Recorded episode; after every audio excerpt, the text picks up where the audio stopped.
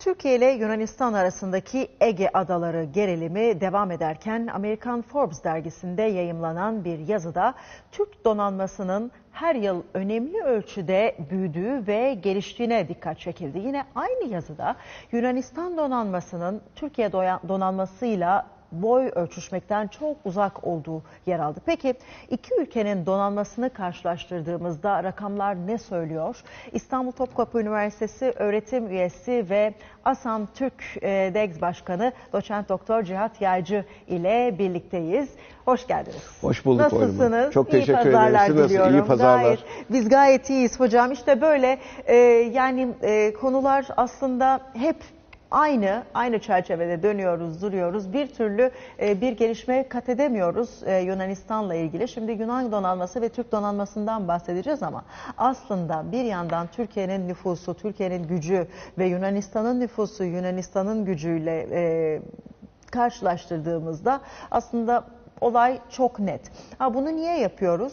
Ee, sadece nedense e, Ege'nin diğer yakasından Türkiye hep bir tehdit olarak algılanıyor ve hep bu tehdide karşı bir silahlanma, bir e, duvar örme telaşı hissediliyor. E, işte onun için acaba durum nedir dedik ve e, sizin profesyonel görüşlerinize e, başvurmak istedik. Öncelikle şöyle başlayalım hocam. E, Yunanistan silah, silahlanmaktan vazgeçer mi? Şimdi şöyle oynamadım. Çok enteresan e, Yunanistan durumu. E, dünyada işte bu yıl yayınlanan bir takım istatistikler var. 2020-2021 yıllarına ait savunma harcamaları konusunda. Türkiye savunma harcamalarını azaltan bir devlet. Yüzde 1.8'de. Yani yüz- e, 2020-21 yılında yüzde 1.8 savunma harcamalarını azaltmış. Ama Yunanistan savunma harcamalarını yüzde 6.1 artırmış. Şimdi e, Türkiye'nin azaltması ve ekonomisini savunmadan ziyade başka işte noktalara yönlendirmesi anlaşılabilir. Ee, ama aynı zamanda da bir tezat oluşturuyor. Neden? Çünkü Türkiye dünyanın en sıcak noktaları, en dengesiz noktaları neresi neredir deseniz dünyadaki herhangi bir kişiye Suriye diyecektir, Irak diyecektir, İran diyecektir, Afganistan, Afganistan, diyecektir, Lü- Lübnan diyecektir, Libya diyecektir, Tabii. e, Ukrayna diyecektir. Hepsi de bizim etrafımızda. Peki Yunanistan'ın etrafında ne var? Bizim silahlanmamız şart. Neden? Çünkü biz bu istikrarsızlık bölgesinde bir istikrar adasıyız. Şimdi bizim savunmamızı güçlendirmemiz şart. Çünkü etrafımız ateş çemberi. Peki soruyorum. Yunanistan'ın etrafında nasıl bir ateş çemberi var? Yunanistan'ın destekçisi bir kere Avrupa Birliği var. Evet. Büyük abisi Amerika Birleşik Devletleri var. var. Ee, zaten sürekli e, Türkiye'yi şikayet ettiği çeşitli mecralar var. Ee, gidiyor oraya şikayet ediyor, buraya şikayet ediyor. Ama sizin söylediğiniz çok enteresan. Bu kadar da ciddi bir ekonomik krizle boğuşuyor ve tarihinin en kötü ekonomik krizini e, Avrupa Birliği'nin yardımıyla atlatmaya çalışıyor. Ama savunma harcamalarını %6 oranında arttırıyor. artırıyor ve ve, Neden? ve bir bir düşman yok ortada. Yani biz Türkiye'de eğer Yunanistan konuşmasa e, Yunanistan'da bunlar konuşulmasa, Yunanistan bize hakaret etmese, Yunanistan bize tehdit etmese, Yunanistan bize saldırgan tavırlarda bulunmasa biz Türkiye'de Yunanistan'la ilgili hiçbir şey konuşmayız. Askerler dahi konuşmaz. Hocam bir şey e, söylemek istiyorum. Geçtiğimiz hafta Taki Berberakis'le bir e, bağlantı gerçekleştirdik. Tabii biz kendi açımızdan böyle düşünüyoruz. Çünkü biz kendine çok güvenen, çok büyük ve e, tarihinden de güç alan bir ülkeyiz. Yunan tarafı diyor ki Taki tamamıyla kendisine haklı görüyor. Müthiş bir kamuoyu var e, Türkiye aleyhine ve bu da sürekli e, körükleniyor diyor. Demek ki bir şey hissediyorlar. Acaba bizim algılayamadığımız, göremediğimiz bir şey mi yansıtıyoruz? Şimdi şimdi şöyle efendim bu bu bir milli milli karakter meselesidir. Şimdi şunu söylüyorlar böyle ortalığı işte yumuşatmak için veya başkalarının e, lobisi için işte çalışanlar da var. Onları da işte görüyoruz, duyuyoruz. Efendim, Yunan halkında Türkiye'ye karşı bir şey yok. Siyasetçiler arasında var. Hayır. Yunan al, Yunan halkı tek tek oturabilir, sohbet edebilirsiniz. Ama konu Türkiye oldu mu hepsi hepsi Türkiye'ye karşı. Çok ciddi bir husumet besliyorlar. Bu zaten dünyanın e, dü- yani tarihe baktığımız zaman 1821'de kuruluşundan itibaren Yunanistan İngiltere, Fransa ve Rusya tarafından kurulmuştur. Evet. Ve ve çok enteresandır. Bir bağımsızlık savaşı yoktur Yunanistan'ın. Yunanistan'ın bağımsızlık savaşı yoktur. Arkasına aldığı güçlerle Mora Adası'nın is- e, işgali vardır. Ve ilk Yunan kralı bir Yunan değildir. Bir Almandır. Otto'dur.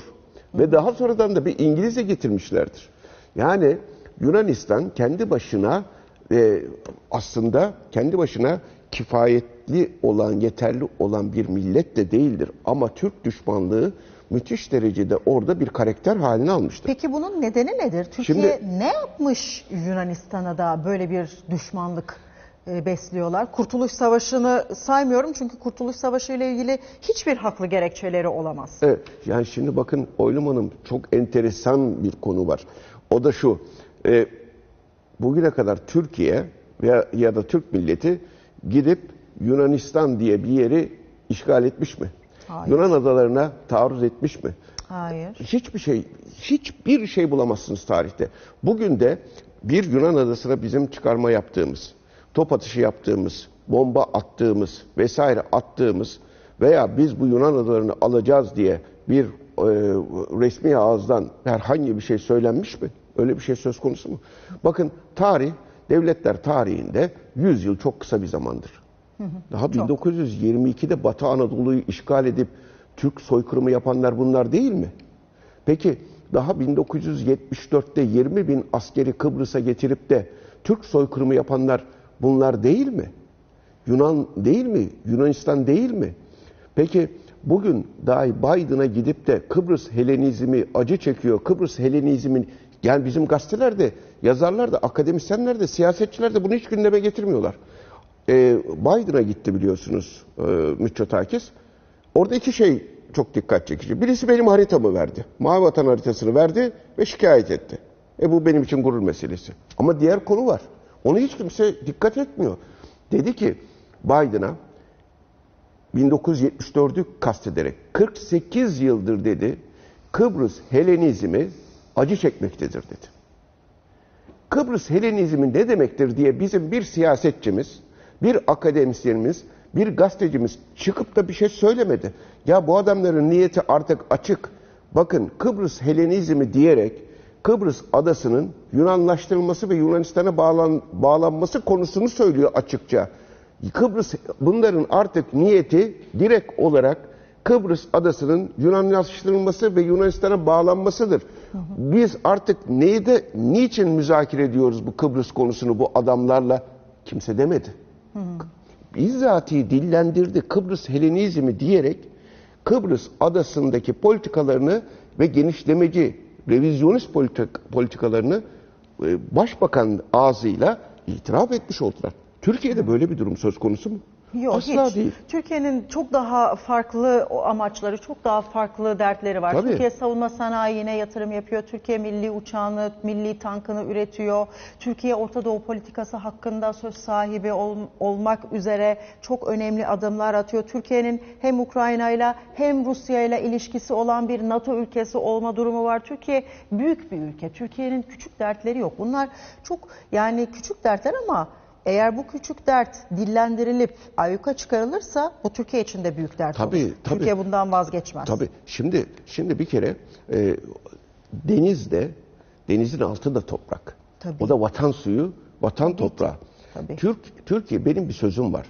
Türkiye Cumhuriyeti Devleti'nin ve Türk milletinin ne verecek bir karış vatan toprağı Tabii ne de bir damla vatan suyu vardır. Asla. Böyle Çok bir şey doğru. söz konusu olamaz. Ama ortada oynamanın çok ciddi büyük bir oyun oynanıyor. Ben bunu e, bütün e, jeopolitik analizlerle, güncel jeopolitik analizlerle değerlendirmemiz şu şekildedir.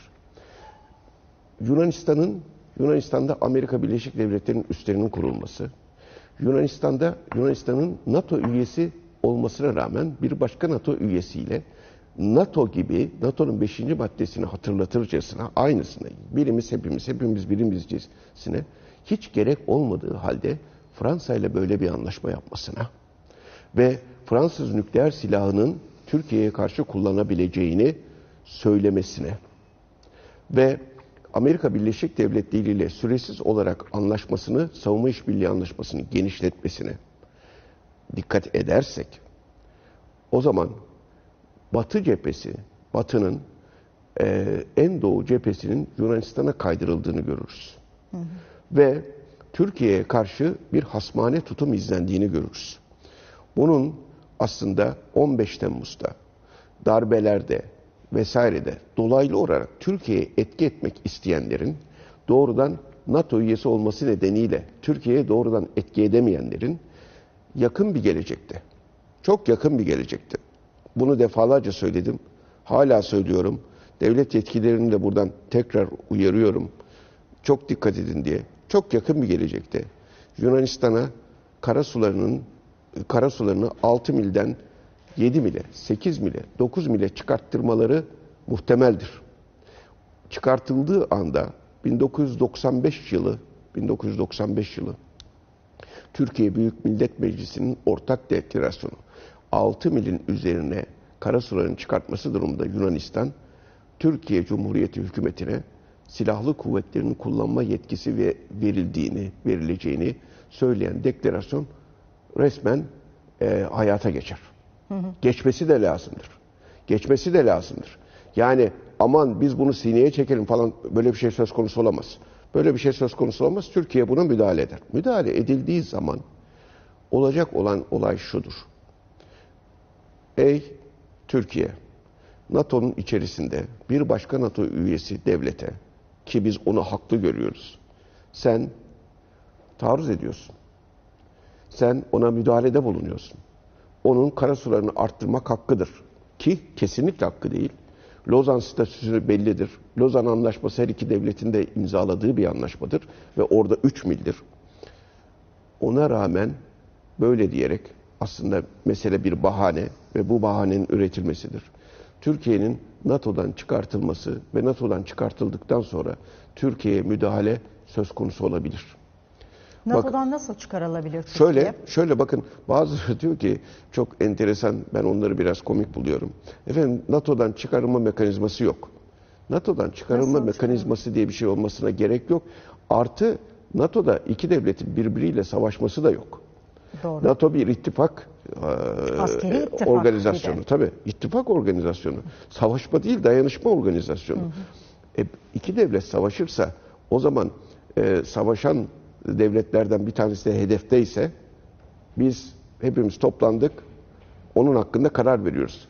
Bazıları komik şekilde Türkiye e, veto eder diyorlar. Türkiye o toplantıya alınmaz. F-35 projesinden de biz çıkamazdık normal şey- şartlarda.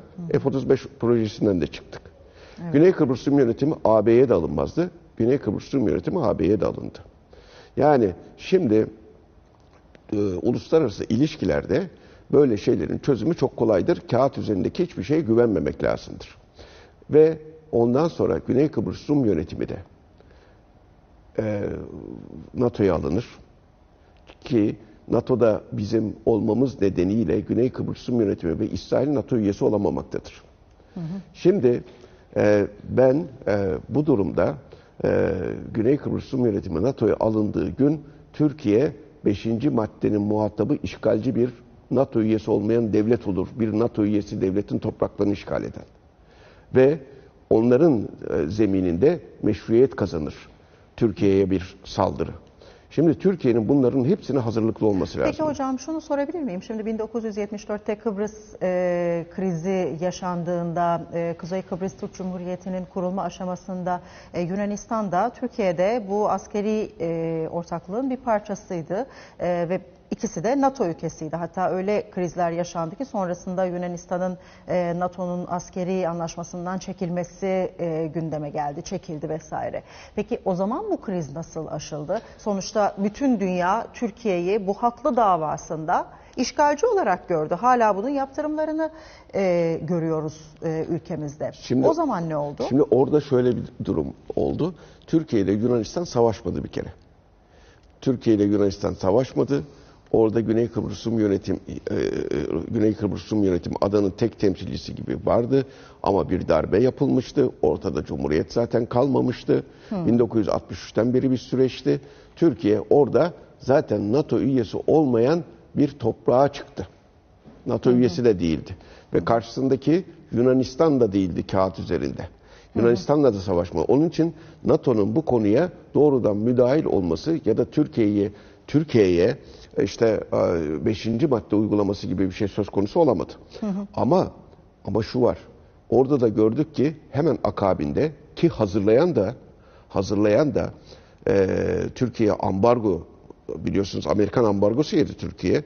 Yıllarca ki savunma sanayimizin de gelişmesine çok büyük katkısı, Katkısı oldu. oldu, sağ olsunlar. sağ olsunlar. Her şerde va- vardır bir E hayır şimdi diye. bu patriot krizi de savunma sanayimizin maşallah bayağı gelişmesine Bayağı sebep oldu. geliştirdi. Her şerde bir hayır vardır. Şimdi buradan da savunma sanayi başkanlığımıza da hakikaten çok teşekkür ediyoruz. Büyük Aynen işler öyle. yapıyorlar. Sayın Demir. Tabii e, büyük müthiş. işler yapıyorlar. Gerçekten çok büyük işler yapıyorlar. Evet. Ee, ve canla başla da çalışıyorlar. Türkiye şu anda güçlüyse ve Türkiye gururla ben ülkemi savunurum herkes kendisi düşünsün diyorsa bu savunma sanayi başkanlığının büyük katkılarıyladır. Hem de nasıl. Bunu bunu kabul etmek lazımdır. Hocam e, acaba yani iktidarlar değişir ama bu kurumlar değişmez. tabii bu kurumların sürekliliği Bu kurumlar esas. değişmez. Değişmemesi lazımdır.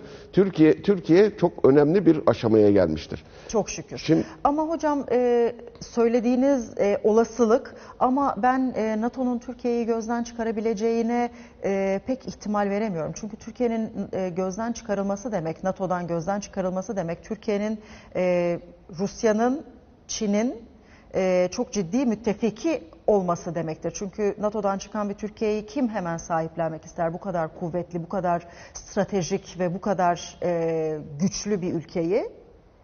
Rusya, Çin ister. Buna Şimdi şöyle kimsenin de sahiplenmesine ihtiyacı yok bu arada Türkiye'nin. Başlı başına zaten Türkiye bir güç. Ama ne dersiniz? şimdi şöyle e, Çin çok uzak bir kere. Yani Çin ekonomik Çin'in zaten politikası askeri bir politikası yok Çin. Yok, Çin evet. var çok güçlü bir askeri gücü var ama hiçbir zaman askeri gücünü ön plana çıkartmıyor. Ama kullanmayacak demek değil A- bu. Bu ileride kullanılacak anlamına gelir ve e, ki öyle büyük bir de ihtimal vardır. Ama şu anda yakın vadede, Tarihte orta vadede bu mümkün değil. Evet. Öyle gözükmüyor. Çin'in çünkü Çin tamamen ekonomiyle dünyaya hakim olmaya çalışıyor. Şimdi Rusya konusuna gelince de Rusya Rusya'nın kendini aslında muhafaza etmesi için güce ihtiyacı var. Öyle bir durumda. Şimdi Rusya bir de hiç unutmayalım bakın. Siz Rusya ile Amerika Birleşik Devletleri'nin tarihte hiç savaşlarına şahit oldunuz mu? Hayır. Vekaleten Birinci, ikinci Dünya Savaşlarında bunlar müttefik değiller miydi? tepiklerdi. ve oturup masaya Avrupa'yı, Avrupa yetmedi Almanya'yı, Almanya yetmedi Berlin'i bölüp biz dünyayı bu şekilde yöneteceğiz. Sen öcü, ben öcü olacağız diyenler bunlar değil miydi Potsdam Yalta, Yalta konferanslarında? Evet. Peki evet. eğer Ukrayna'da birbirleriyle didişiyorlarsa ki karşılıklı da didişme yok. İki sorum olacak orada. Niye Amerika Birleşik Devletleri Başkanı Biden ve Avrupa liderleri artık Zelenski'ye ver toprağı da kurtul diyorlar? Ver diyorlar toprağında, Bak- bakın toprağından ben bir bölümünden beri- vazgeçebilirsin diyor. Tabii. Ben başından beri bunu söylüyorum. Bakın anlaşmalı bunlar, danışıklı.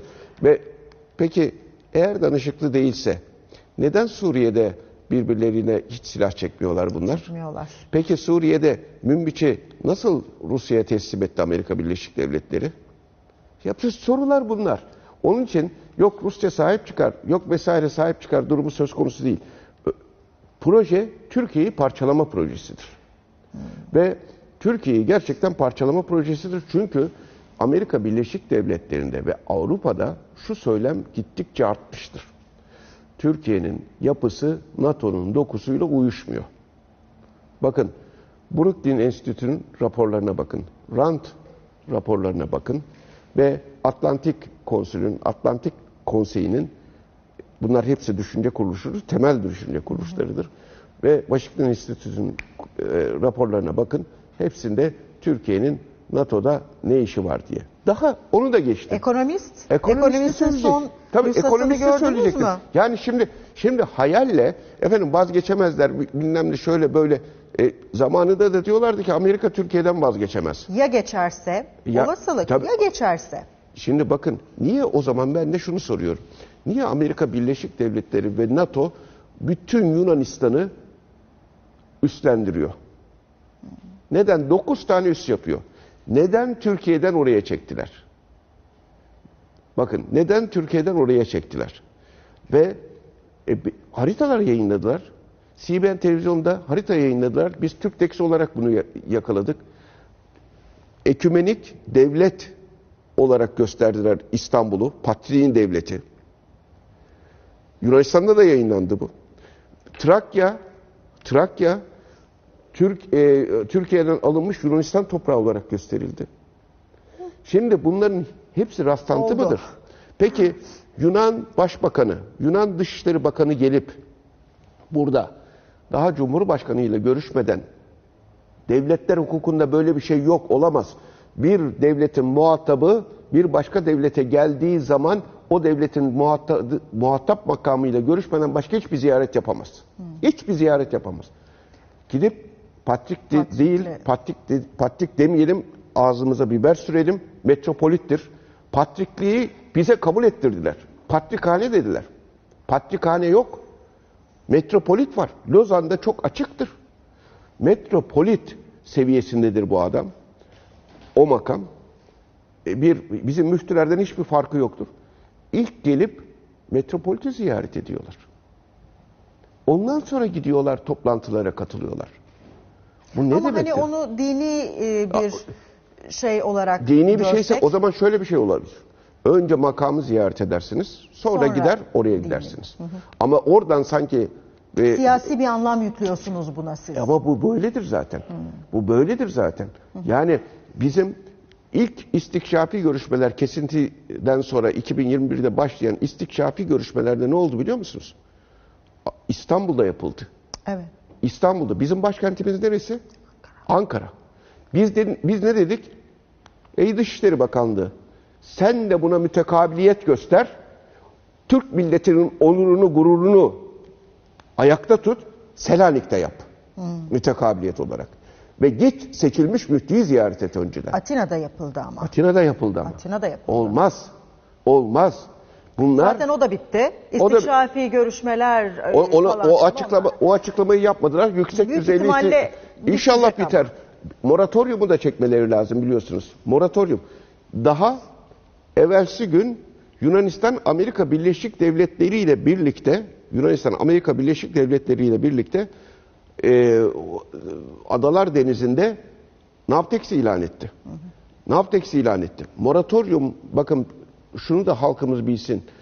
15 Haziran 15 Eylül arasında Türk Silahlı Kuvvetleri ve Yunan Silahlı Kuvvetleri Adalar Denizi'ne çıkmazlar. Sebebi 1986'da imzalanan bir moratoriumdur. Turizme zarar vermemek için. Kimin turizmine? Yunan turizmine. Ama bunu sürekli ihlal eden de onun faydasına olmasına rağmen bu moratorium Yunanistan'dır. Bizimkiler de sürekli ihlal mesajı çekerler. Hocam biz biz bi- sanki bana öyle geliyor ki biz o kadar kendine güvenen, o kadar tarihinin gücüyle hareket eden bir ülkeyiz ki bunlar bize küçük şeyler gibi geliyor. Ama yani. Yunanistan şöyle şöyle diyor. Bakın e, e, e, şimdi Oylum Hanım Yunanistan şöyle diyor. Ben taleplerimi bunlara kabul ettiririm. Zor. Be- Ben taleplerimi bunlara kabul ettiririm. Biraz Bakın, zor. bak- Şöyle bakın hocam siz göndermişsiniz. Evet. Kara kuvvetleri, deniz kuvvetleri. Ha tabii bu arada hocam bunlar Yunanistan'ın e, kara kuvvetleri, deniz kuvvetleri, hava kuvvetleri unsurları ve Türk deniz kuvvetleri, Evet. hava kuvvetleri. Aslında şimdi şurada Yunanistan'ın nüfusu 10,5 milyon. 10 milyon, 10,5 milyon. Son Evet. sayımda 10 milyon Evet. 600 bilmem kaç çıktı. Türkiye 90 milyona yaklaşıyor. 86 milyonluk bir nüfusu var. Aslında e, kara kuvvetlerine baktığınızda e, ve karşılaştırma yaptığınızda müthiş bir yatırım var e, Yunan tarafında. Tabii. Ama herhangi bir e, karşı karşıya gelme durumunda Türkiye bununla karşı karşıya gelmeyecek ki büyük abileri de yanında olacak. Şi- Şimdi bakın e, şu halkımız Allah bir kere, korusun tabii. halkımız bir kere şöyle düşünsün. Biz biz çok güçlüyüz. Yani Yunanistan bakın çok açıkla söylüyorum. Şimdi bu manşet olur. Yunan gazeteleri beni çok yakından takip ediyor her nedense. Neden acaba? Hocam Şimdi- neden acaba? Şimdi sü- süper biz Süper Lig'deyiz. Biz Süper Lig takımıyız. Yunanistan 3. lig takımı bile değil. Yunanistan amatör ligde oynayan bir takım aslında. Yani Yunanistan'ın Süper Lig'de oynamaya ihtiyacı yok ki. yok yok çünkü etrafında bir düşman yok. Düşman yok. Biz bir şey Türkiye istemiyoruz zaten. Hiç tehdit değil Evet biz Yunanistan'a. bir şey istemiyoruz zaten. Ve şunun altını çizelim. Türk-Yunan sorunu ya da Ege sorunları diye adlandırılan Adalar Denizi sorunları diye bir şey yoktur. Ka- sadece Yunan talepleri vardır. Yunan talepleri vardır. Sorun yok, talep vardır. Bu çok önemlidir. Hocam bir şey sorabilir miyim? Tabii. Şimdi Yunanistan'la Türkiye ilişkileri gayet güzel gidiyordu. İstikşafi görüşmeler, karşılıklı liderlerin ziyaretleri hem en üst düzeyde hem e, Dışişleri Bakanı düzeyinde e, birdenbire ne oldu da ne dürttü de Miçotakis gitti Amerika Birleşik Devletleri'ne Türkiye'ye isim vermeden şikayet etti. Her şey oradan başladı Ama yine zaten. Bence bence Ne bu oldu? bence bu algı da yanlış. Yunanistan sürekli Türkiye'ye düşmanlık yapıyordu. Ya bi- biz biz Ama efendim, ayyuka yem- çıktı hocam bu ama- kadar üst ama- üste sonra gitti adaları ziyaretler söz konusu yani bu kadar Yunanistan değildi. hayır, Yunanistan sürekli düşmanlık yapıyordu. Yani gelip Cumhurbaşkanı ile yemek yemesi böyle aa Yunanistan çok iyi falan öyle bir şey yok. Bakın Yunanistan 2017'de İyon Denizi'nde karasularını arttırdı. 152 ada adacık kayalığımıza Yunanistan çökmüş durumda. Ve adaları 1964'ten beri silahlandırıyor, askerileştiriyor. Hava sahasını 1931'den beri 10 mil olarak uyguluyor. Karasularını 1923 Lozan Anlaşması'nın aksine 3 milden 6 mile 1936'da çıkartan ve şimdi çıkartmak isteyen yine Yunanistan. Ee, uçuş malumat bölgesi Fırı egemenlik hattı olarak kullanan gene Yunanistan. Ve e, Türkiye'ye sadece karasuları kadar deniz yetki alanı tanınmasını tanınması gerektiğini söyleyen yine Yunanistan. Adalarına ve ana karasına Amerikan üsleri kurdurtturan yine Yunanistan. İk- e, 2018-2019'da Fransa ile anlaşmalar yapan, Amerika Birleşik Devletleri ile anlaşmalar yapan yine Yunanistan. E, bütün Dede Ağaç'a getirilen Ruslara karşı güya getirilmiş olan yüzlerce tank, e, taarruz helikopteri, zırhlı personel taşıyıcı, top, mühimmat vesaire bunların hep çoğunluğu Yunanistan'a bırakıldı. Bakın çok dikkat çekiyorum. Gelecekte çok önemli bir tehlikeyle karşı karşıyayız. Bu anormal bir durumdur. E, Yunanistan şimdi Yunanistan'a doğrudan Amerika Birleşik Devletleri bu silahları veremezdi. Ya bu bu silahları alın size veriyorum diyemezdi. Ne yaptı? Defender 2021 tatbikatını bahane etti.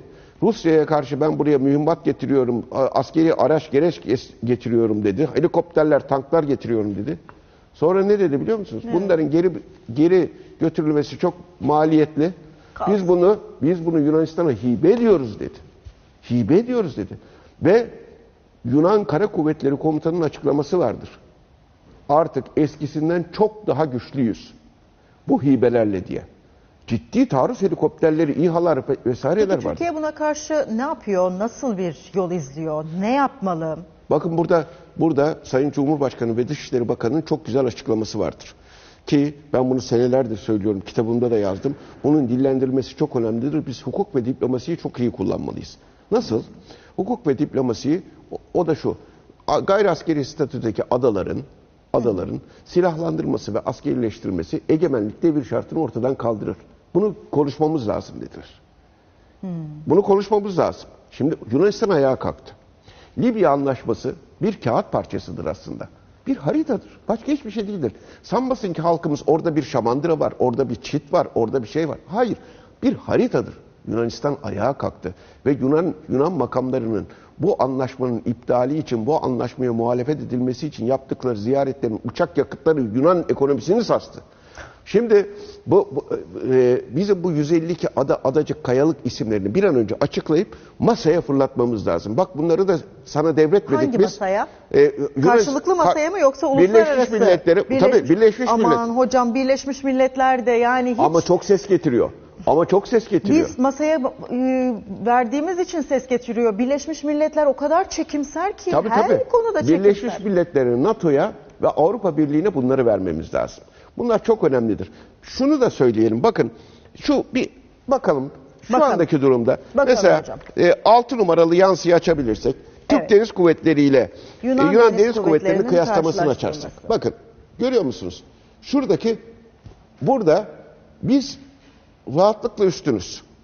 Ama hocam ben de onu söylüyorum. Biz bununla karşılaşmıyoruz ki. Abileri var. abileri var. Yani ha- şimdi bazıları çok üzücüdür, çok üzücüdür. Bazı askerler dahi çıkıp, bazı askerler dahi çıkıp, efendim biz Yunanistan'a karşı zayıfız falan gibi böyle nasıl söylüyorlar onu da bilmiyorum.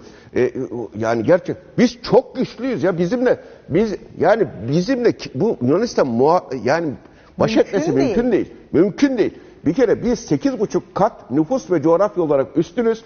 Bizimkiler maça git yani şimdi çok amiyane olacak ama maça gidenler gitse Yunanistan çöker zaten. Bizim maça gidenleri maça gidenler Yunanistan'a doğru yönelse gerçekten Yunanistan çöker. Böyle bir şey söz konusu değil. Bakın Hocam şey sonra diyorsunuz ki beni çok yakından takip ediyorlar. Evet. Manşet oluyor söylediklerim diyorsunuz. Niye acaba? Ya, yalnız şimdi oynamadım bakın 500 tane ben görevdeyken Yunanistan 500 tane sözleşmeli er alımına çıktı. Yani o da profesyonelleşelim Türkler gibi, Türk ordusu gibi dedi. 500 taneye 300 tane adam alabildiler. Biz 500 tane değil çıktığımızda 50 bin taneye çıkıyoruz. 5 milyon kişi müracaat ediyor. Yani aradaki yani şimdi bu bu aradaki farkla bir de bakın şimdi e, bir öncekine 4-5'e de bakalım da halkımız Kara ya, kuvvetlerine bakalım Evet. hocam bir de hava kuvvetlerine hava kuvvetlerine bakalım. bakalım. Savaş Bakın, uçağı. Kara kuvvetleri bakın görüyorsunuz kara kuvvetlerinde ezici bir üstünlüğümüz var. Hava kuvvetlerine hava kuvvetlerine de bakarsak o da gene ezici üstünlüğümüz var. Yani gene üstünüz. Şimdi biz bizim bunlara da ihtiyacımız yok. Ama ama şunu söyleyelim. Türkiye bakın Türk Deniz Kuvvetleri açısından bakayım. Benim çünkü uzmanlık alanım denizcilik.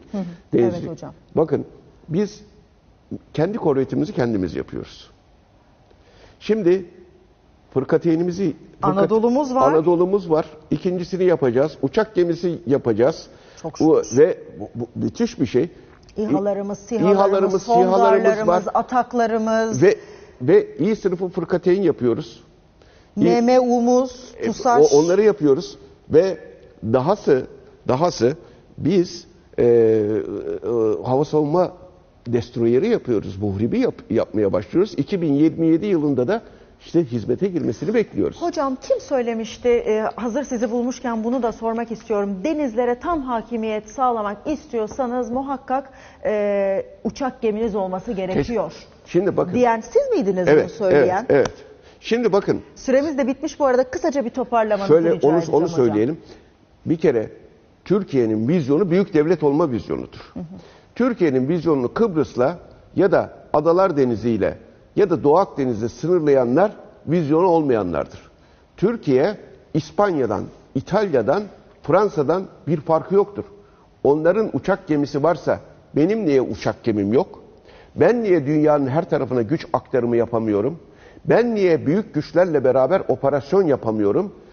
Eğer Libya'da uçak gemimiz olmuş olsaydı o zaman durum çok farklı olurdu.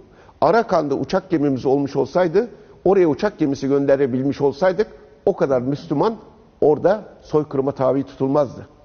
Yani bunlar insani görevler içinde, insani yardım harekatları içinde çok iyi.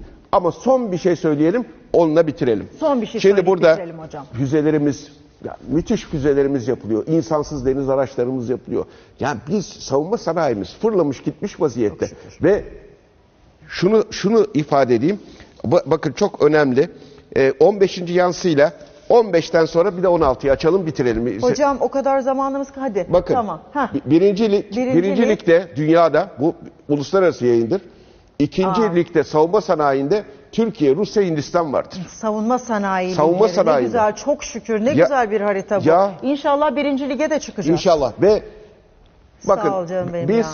biz Yunanistan'a savaşmadan diz çöktürürüz. Savaşmadan. Halkımız müşteri olsun. Sadece bir örnek olarak koydum bunu. Midilli, Sisam ve Meis'e hiç asker çıkartmayalım. Hiç atış yapmayalım.